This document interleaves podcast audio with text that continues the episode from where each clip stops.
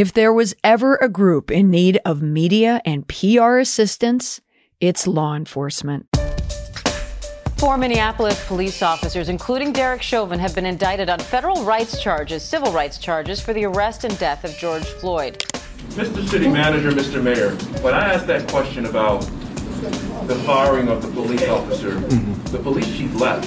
Yeah. What is that an indication of? Is he dealing with something perhaps more important, or or is that some type of silent protest because he left immediately? Immediately. Immediately. I, I can't speculate. I, am back. I'm sorry. I left. I, I, I'm used to doing the handoff with the BCA, and I apologize for that. Normally, the BCA steps in and they do a lot of the talk about the investigations. That's what I'm my I'm used to. So I apologize for that, but I'm back here now. Welcome to the Confident Communications Podcast, where we help communicators create the right response at the right time and deliver it in the right place. On the podcast this week, discussing the best social media strategies for public agencies, specifically law enforcement. My guest, Julie Parker, has a media career that spans from an Emmy and Edward R. Murrow award winning television reporter stint in Washington, D.C., to being a media director for two of our nation's largest police departments. And you have to forgive me. In this interview, I stopped it a few times dead in its tracks because we were both working in the DC market at the same time. She was a reporter. I was working in uh, communications, and I had to ask her about cases she was involved in, including the DC sniper case. So, for anyone who lived in DC during that case, oh my goodness, it never leaves you. So, that's why I had to creep it in there. But we also talked about the Boston Marathon bombing, and there's so much to discuss in this episode. Reporters and PIOs, they have the best stories, and Julie has done so much work in this area, and she is bringing it in this interview. After 13 years in news, Julie joined the Prince George's County Police Department as its chief spokesperson and director of media relations. Such a cool job. Her work there was instrumental in changing both the internal culture and the public perception of the agency by developing these policies and these recognized communication efforts that results in a better reputation and also a better relationship with the media. She was also named Best Police Flack by the Washington City paper. So now she's a senior media advisor to a number of uh, police associations and agencies. She is a subject matter expert on crisis communications, social media, and media relations, you know, particularly when it comes to public agencies and law enforcement. So when her name was suggested to me for the podcast to discuss media relations and law enforcement, it came to me during the Derek Chauvin trial. I said, This is a person I need to speak to. And Julie is a person you need to listen to. Take a listen. Julie Parker, I already know before we've even started speaking that I could speak to you for days about your experience. Okay, let's do it. Yeah. Wouldn't that be a, a, quite a podcast if it just went on for days? Will you pay me? Yeah. be a lot of money because there's a lot of stories here. Uh, one of the reasons personally why I find this fascinating is because you are someone who can speak to leveraging social media in a crisis, just for one, something I'm very interested in, but also you have an experience um, with helping PIOs, public information officers, law enforcement officers, um, with their social media use. You have experience with that, but also you got your start in the media. So you have that perspective. So Julia, where did your career trajectory start? I, I, would say, well, certainly my social media career started at WJLA TV in Washington, D.C., the ABC affiliate. Um, I'm old enough that Twitter started while I was a reporter. And I adopted that platform very early on, so much so that I was the Twitter geek in the newsroom. Like no one really knew what it was and and why are you on it and what are you doing with it? I didn't know what I was doing either because it just started, but the thought was when we're not on air at 5 or 6 or 11 p.m., we still have stuff that we're learning out in the field. There's stuff to report on just because you're not on the air. So I thought I'd use that platform as a way to share news as I went about the process of gathering the news. Now, before that, so this is where our paths somewhat intersect. So I was in Washington, DC at the same time and reading your bio, I, I looked at some of your content and I watched a video from WJLA during the DC sniper yeah. shootings. I mean, that even as I say that, it brings a chill. Same. And I was watching some of your footage. Now, I, I always have to go back in my brain. I thought, okay, where was I at that point? And that's when I was the director of communication for the cruise line industry. So I was working in Arlington, and that was not a social media crisis story. Correct. That was a local news story. Correct. Very quickly national, very quickly international. Yes, eh, but it was like a broadcast only story. It was news, or it was newspaper, of course, you know, r- radio, local television, international stu- news. It took over the entire DC um, metro area and even driving around at that time. And just as a weird factoid on that, when the DC sniper happened, um, the one, and I don't know if you covered it when there was the shooting in Manassas at the gas station. It was like a I Sunoco gas. Were you at that gas station? So I, w- I went there the morning after. I worked morning live shots during the DC sniper period, and I went on CNN uh, in Northern Virginia um, one of those days after the shootings. There. So I was at the gas station across the street an hour before that shooting happened in Manassas. Oh I mean, I, I know it, it's just crazy. And then the, and I guess everyone has a story when they lived Sure. in Washington D.C. about the sniper.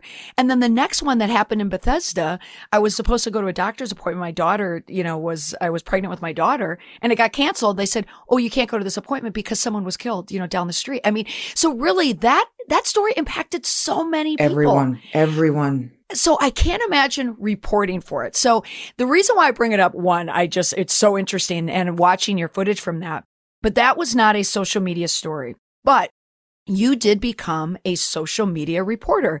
You utilized it. And when you were using Twitter is when I was in DC using it for FEMA.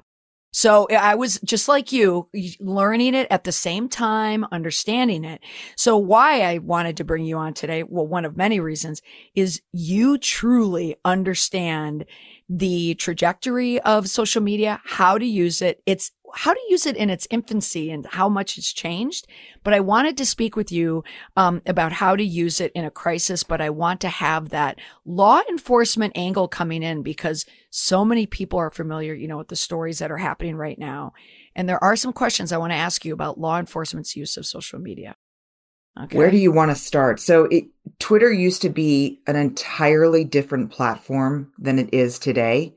And it has, it has become a really angry place. So Mhm. regardless, I think of what industry you're in and whether you're, you're in the media or you're working for a government organization, certainly if you're in law enforcement, you have to be educated about what you're doing and, and don't put people in positions of power, which is behind the phone or the laptop when it comes to social media. And I think so often I, can't speak to, to corporate because I, I focus so much of my time on public information officers and government. Um, it is such a critically important role today that sometimes I think gets overlooked by the powers that be. It can't be a throwaway position. Well, can I ask you, Julie, though? You said don't put a person in power behind the social media. Did I get that right? You did because how powerful is the person who is who is wielding the phone or the laptop who's in charge of your social media platforms? You know, one tweet, one misstep can cause incredible damage to a reputation. Then who should be manning the social media?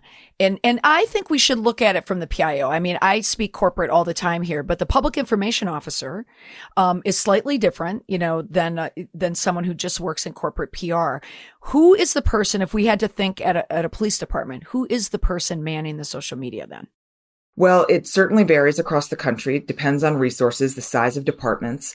Um, you have a mix of sworn or police officers who are doing that job uh, and civilians. And very often the civilians who are brought into uh, a law enforcement agency used to be reporters. It's it's a natural progression to go from a newsroom to a police department. I didn't know it really at the time when I did it in 2011.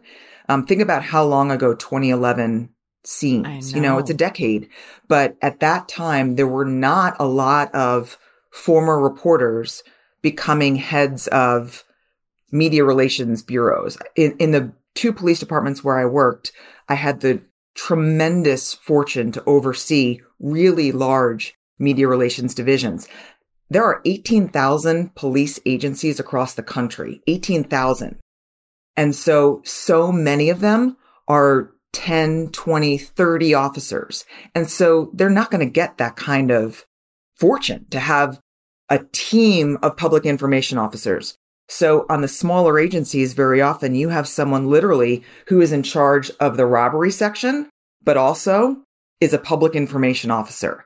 And whether that's because they have the skill set to gather the news from their department and to, to determine what and how to share information with the public, because they've got a great personality, they're outgoing, everyone likes them. I mean, there's a ton of different reasons why people are selected for the role, but whomever is at the helm has got to have the emotional maturity to handle just the social media portion of the job alone Define emotional maturity. because it is such a a volatile place now and there's so much emotion and um, intense feelings and certainly if you're working in law enforcement in 2021 you are feeling what's going on across the country. Mhm. and and people have no problem telling you what they think. And it may be about your particular department or it may be about a department that did something across the country that's become a national news story and the people who are in your community are just lashing out at the police. Yeah, mhm, understood. So back in 2014, the Washington Post did a story, and you were a part of the story when you were at Prince George's County. And it was an article about leveraging social media to change its reputation. And you were a big part of bringing social media to that unit. Now, back in 2014, when you had this job, and it's a great article, by the way, I love the idea of a tweet along. Was that your idea? yeah It's such a good idea. Explain what a tweet along is. So, and, and let me be clear, I didn't invent that idea. Uh, at that time, there were a few departments across the country who were trying to find innovative ways to get their story out. And what you want to do is bring the public to you to get them to have a better understanding of how it all works. So anything that I did in that job, I was never trained on how to be a media relations director. I just went from the newsroom to a police department and my mentality the whole time was we need to be the reporters of our department. So telling the public what's happening with the department, whether there's a shooting on Main Street or an officer's been given an award for running into a burning building. We need to corral the information, make sure that it's safe for release, meaning you're not go- going to jeopardize an investigation, which was, you know, those were some of the most interesting conversations I had as I first joined a police department because as a former reporter, I want to put out everything, like everything. Mm-hmm. And so you can imagine the heads of the criminal investigation division, like, who is this person? What is a tweet along? And no, just no. No, just no. We're not going to put out all of these facts about whatever the investigation is, whether it's a robbery or a or a homicide, frankly. So the the thought was to share our news in ways that we could let the public in a little bit and get a better understanding of what happens day to day on a mm-hmm. department. And so we did that and we used social media to do it. And we had to think about things like you can't tweet from the scene of, let's say it's a traffic stop. You don't want to announce where you are, exactly what you're doing in the event that you're someplace where people don't like the police and you don't want to necessarily invite them to your traffic stop at that moment. So we mm-hmm. had to think about things like timing. So 20 minutes ago, we were at location X. Since then, this has happened and incorporating video, photos, and just facts. So many considerations even to this day about maintaining privacy, safety. And I know there's, you know, concerns internally that a, a photo or a video could expose the department in some ways, you know, just legally or even from a complaint point of view. But from reading this article, um, whether it was pitched or not, or they found you, it definitely was shaping the reputation of Prince George's County and their law enforcement in, in, in a very, very positive way. Now, that was in 2014. And if I just memory serves, law enforcement had a much different reputation than it does today.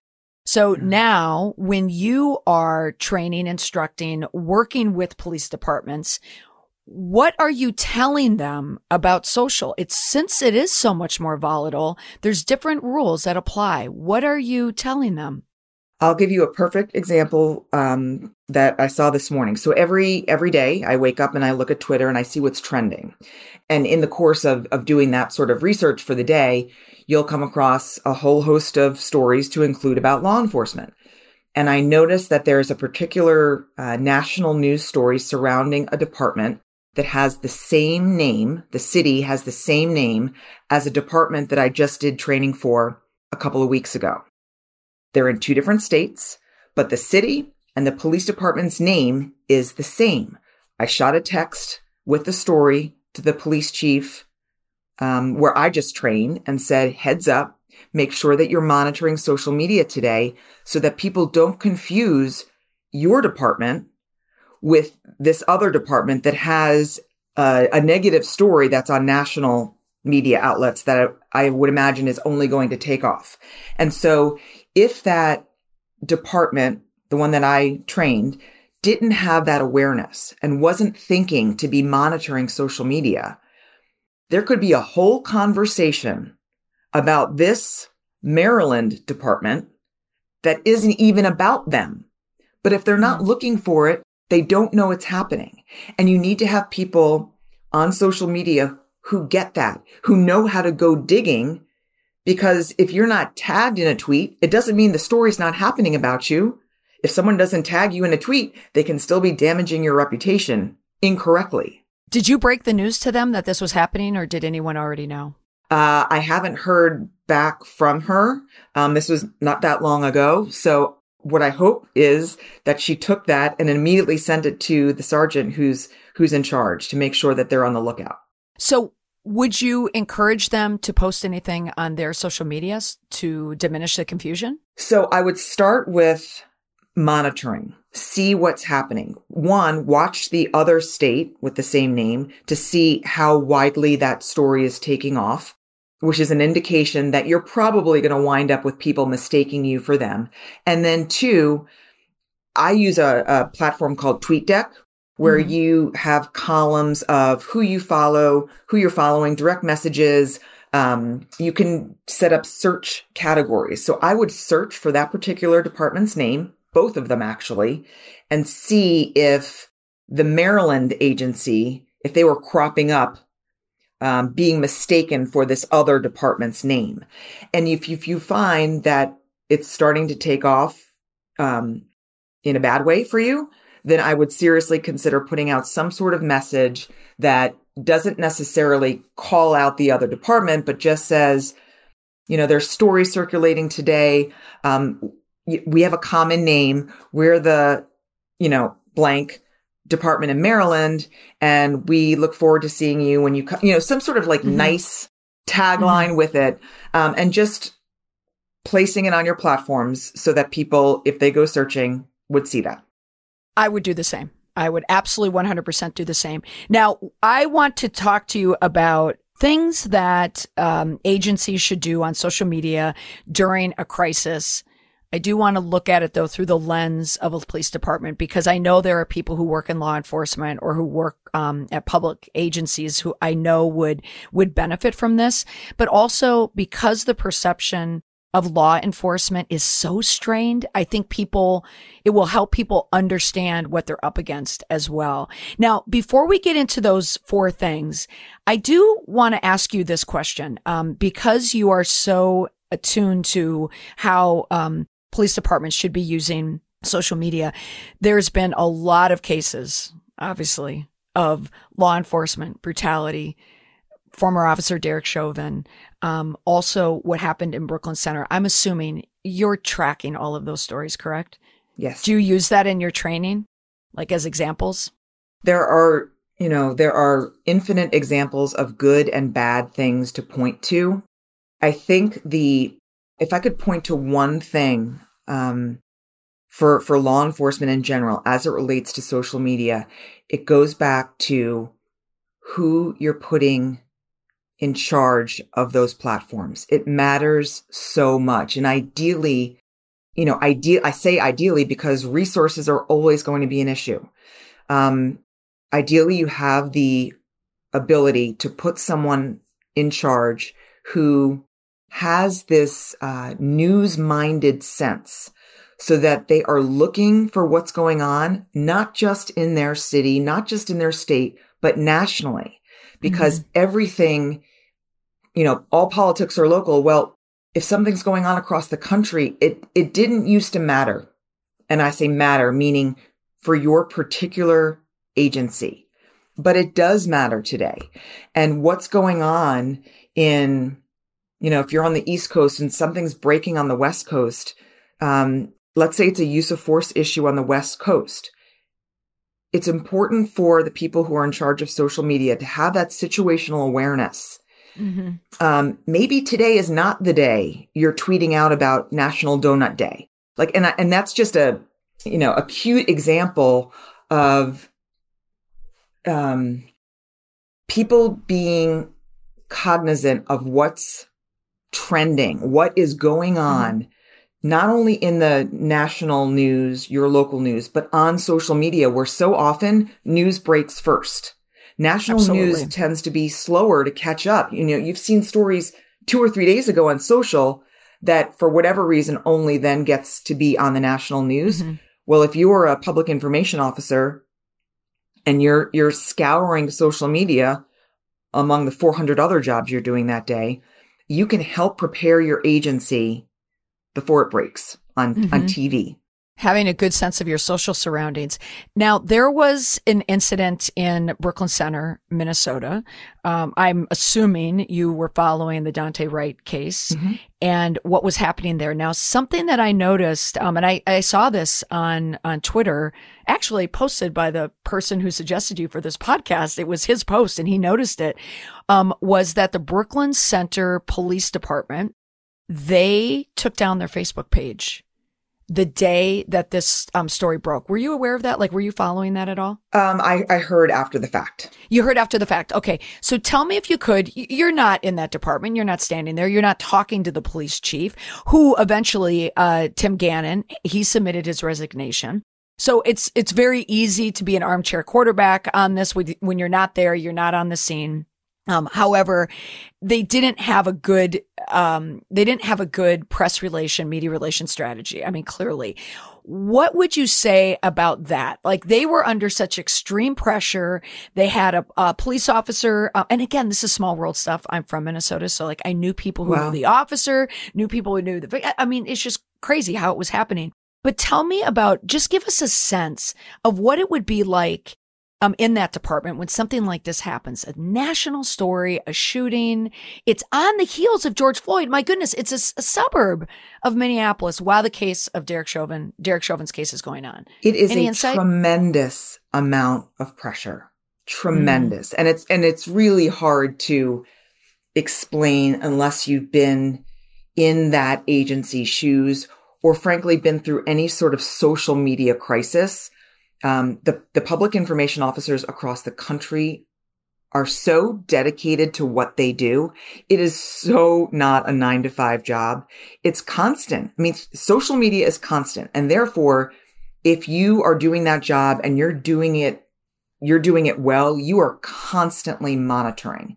And so I, I can't imagine the pressure or where it came from that they felt they needed to pull their page.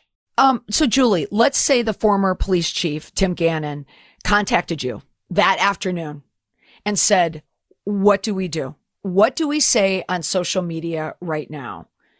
He did a presser stating, you know, so he did, you know, traditional media relations, but while he was on the air, their Facebook page was down, which is not, in my opinion, they don't have a grasp of the enormity of, of press at that point. Because as you know, you know this firsthand. Reporters go to social media. That's the first place they go sometimes, right? What would you have instructed him to do? I would, I would always advise any department, don't, don't pull your page. Don't pull your page because your page is your ability to share information. Mm-hmm. And even if you go dark, which I also would not recommend, mm-hmm. uh, you know, information matters and people want to hear from the involved parties. And if you pull your page, what does that say to the public? Exactly. Perception. We're covering. We're the cover up has already begun.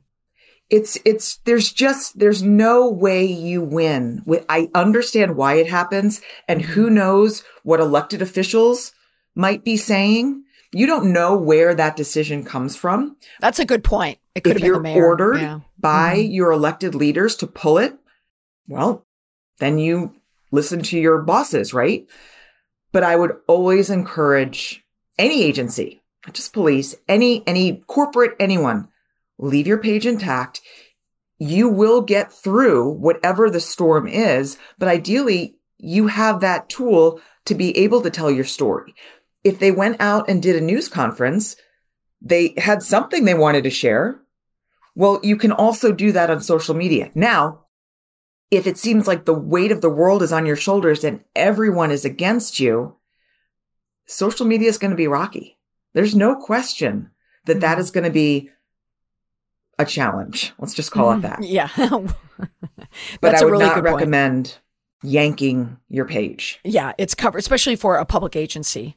It's their it's their duty to inform people, and also it doesn't. It, you no longer have a platform to correct the record. Exactly either, right. You know to to um to tell your side of the story. Okay, so let's get to the four things that we'll just say a public agency. I mean, you say law enforcement, but also let's just call it a public agency. We'll, we'll spread it out a little. Um, what should they be doing on social media during, and we'll call it an active incident? I will say a crisis, but sure. all eyes are on an incident, the press, the public. What should they be doing on social media? Number one, using it. Too often, at least I'll say in government, the, the mindset goes to the media rather than the public. Mm, because the, the pressures of the media are intense, especially when there's an active breaking situation.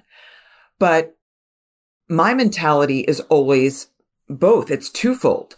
I want to use social media to be able to tell my story, and I want to use or work with the media to tell my story. And ideally, you're using both at the same time.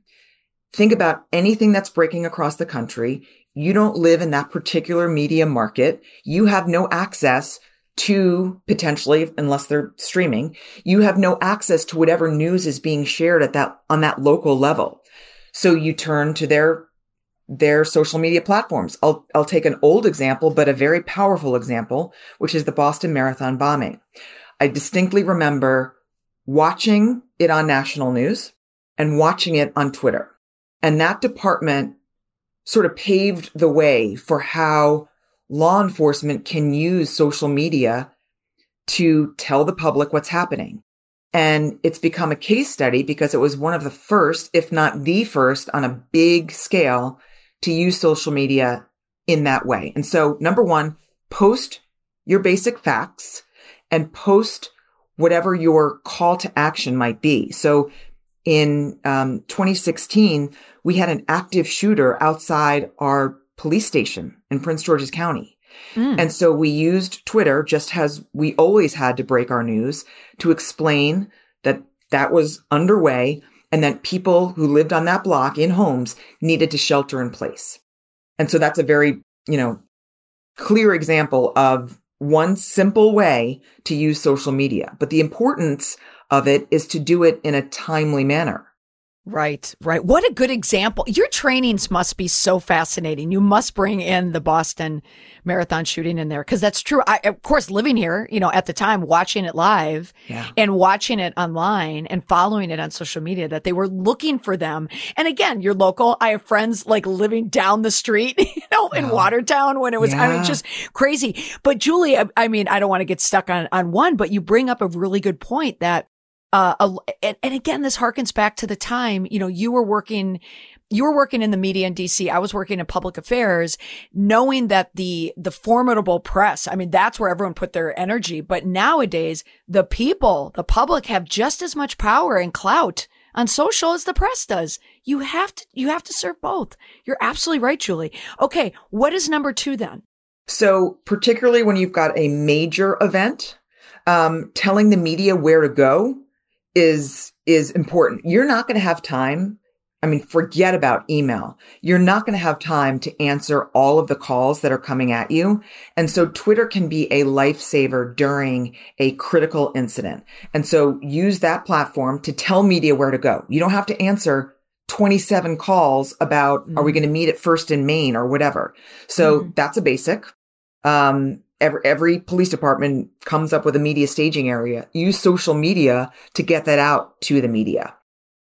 Great, great tip. And that is true. I work with a, a, a producer from one of the uh, network news channels, and she tells me the same thing. She said her media relations is no longer the day of press releases and calling up, you know, the PIO. It's, I'm going to Twitter. Show me the staging information on Twitter, and that's where we're going. So, yeah, you're absolutely right, Julie. Um, okay, what about number three? So this, um, all of the detectives and investigators in the world will appreciate this. You don't want to tell too much too soon. And I, and I say that from an investigation standpoint.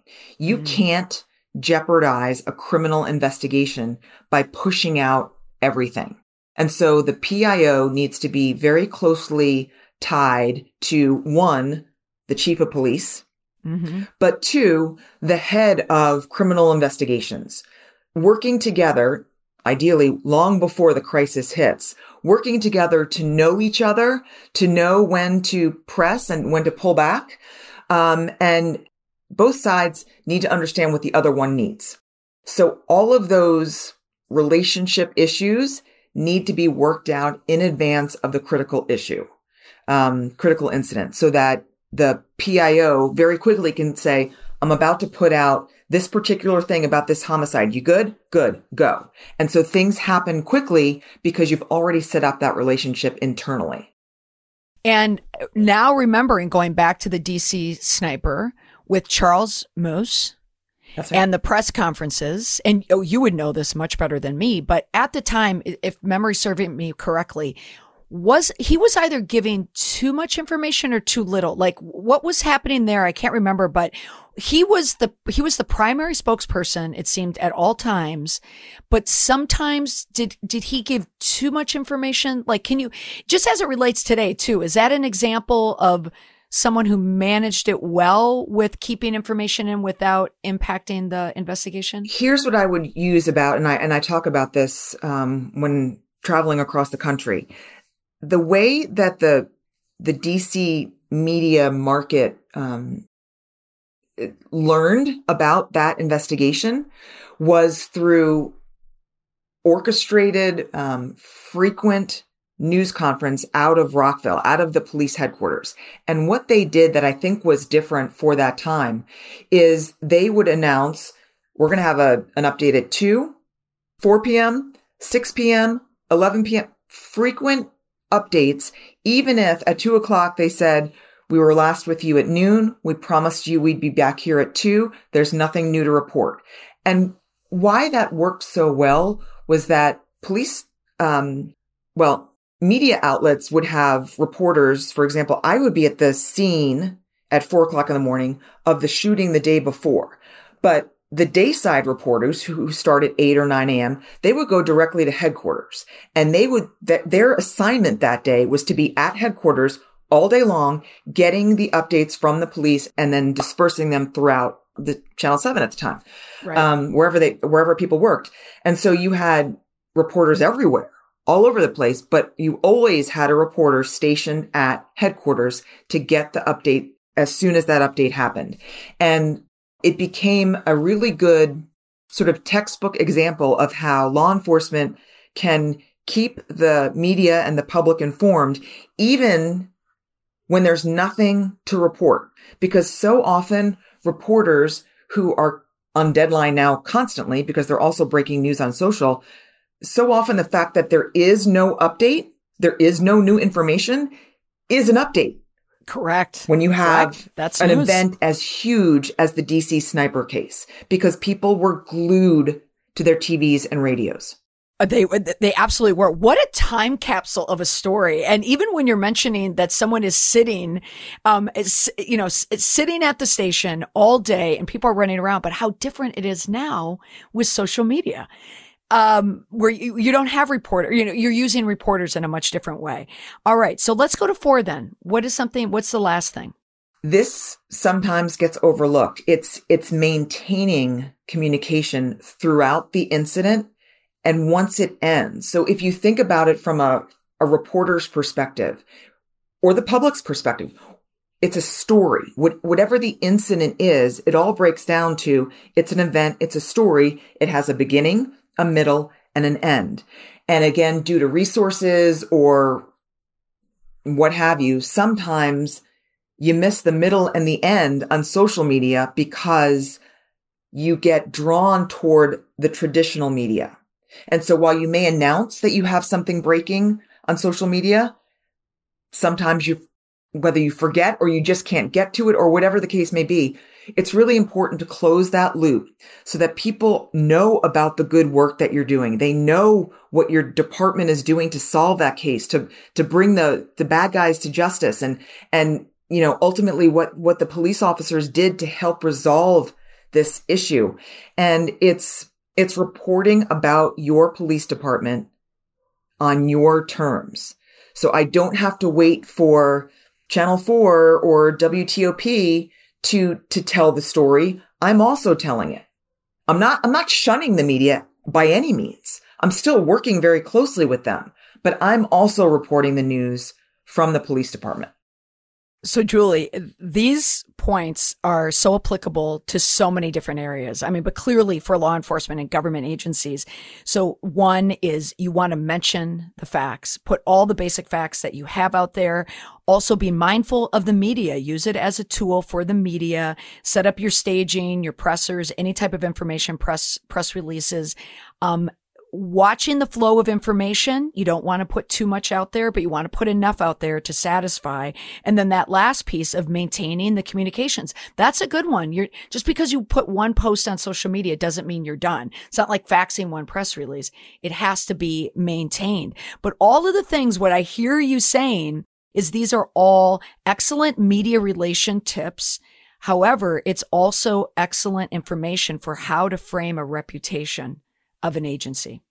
You, you've got to tell your story, whatever your story is. And that includes if your story isn't flattering to your agency. And, and I found that one of the ways that we helped the community believe us and listen to us was when if we had made a mistake, let's say an officer had done something wrong, we came out, the police chief came out and said, this is what happened.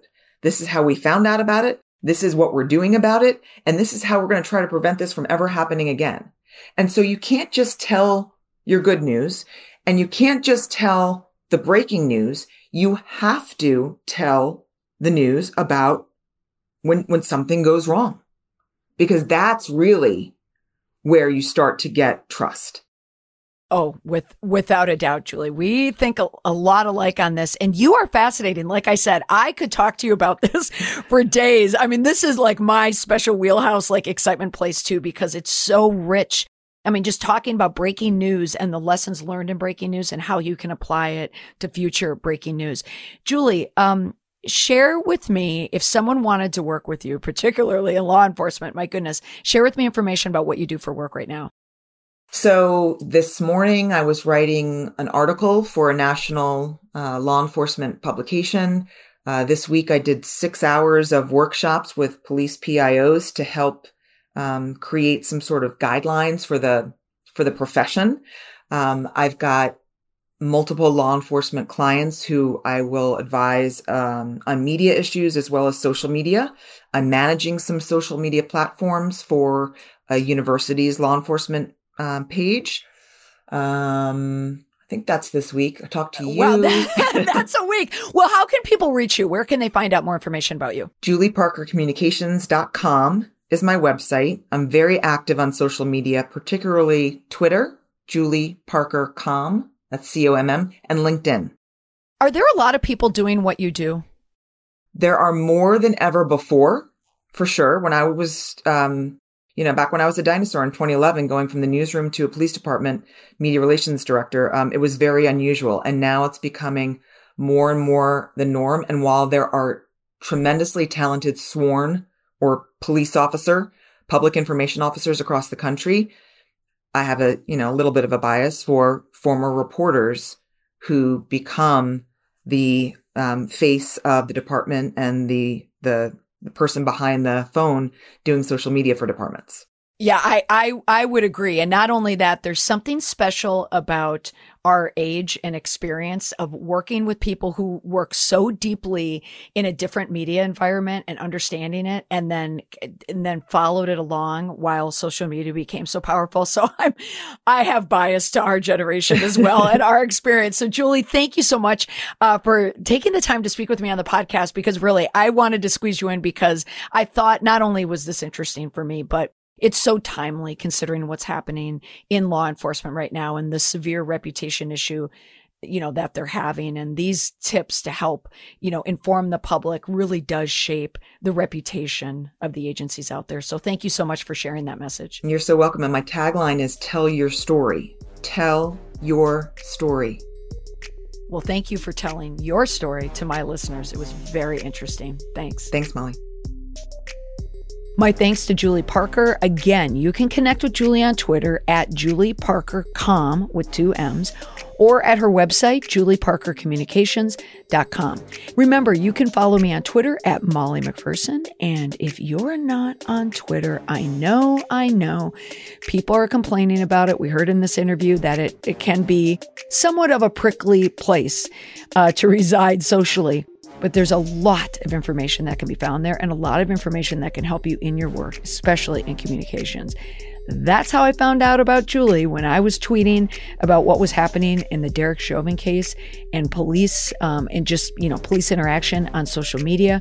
One of my followers reached out to me about Julie, and that is how we connected. And I'm so happy he made that connection. And I have to add a big thank you to everyone who bought the book. My book, Indestructible Reclaim Control and Respond with Confidence in a Media Crisis. The pre sale is out and it already is out of stock in the hardcover. So I know by the time you hear this, it will be restocked. Um, but thank you so much for purchasing the book. And remember, you can go to my website, just go right on the main page. If you upload the receipt, you will get direct links that I'll be launching soon to a insider's guide to the book where I will be updating the chapters in real time with real stories and real lessons that you can use now. And if you bought the book, please leave a review on Amazon. I would love to know your feedback. Tell me what you think. All right, everyone, thanks so much for listening. Bye for now.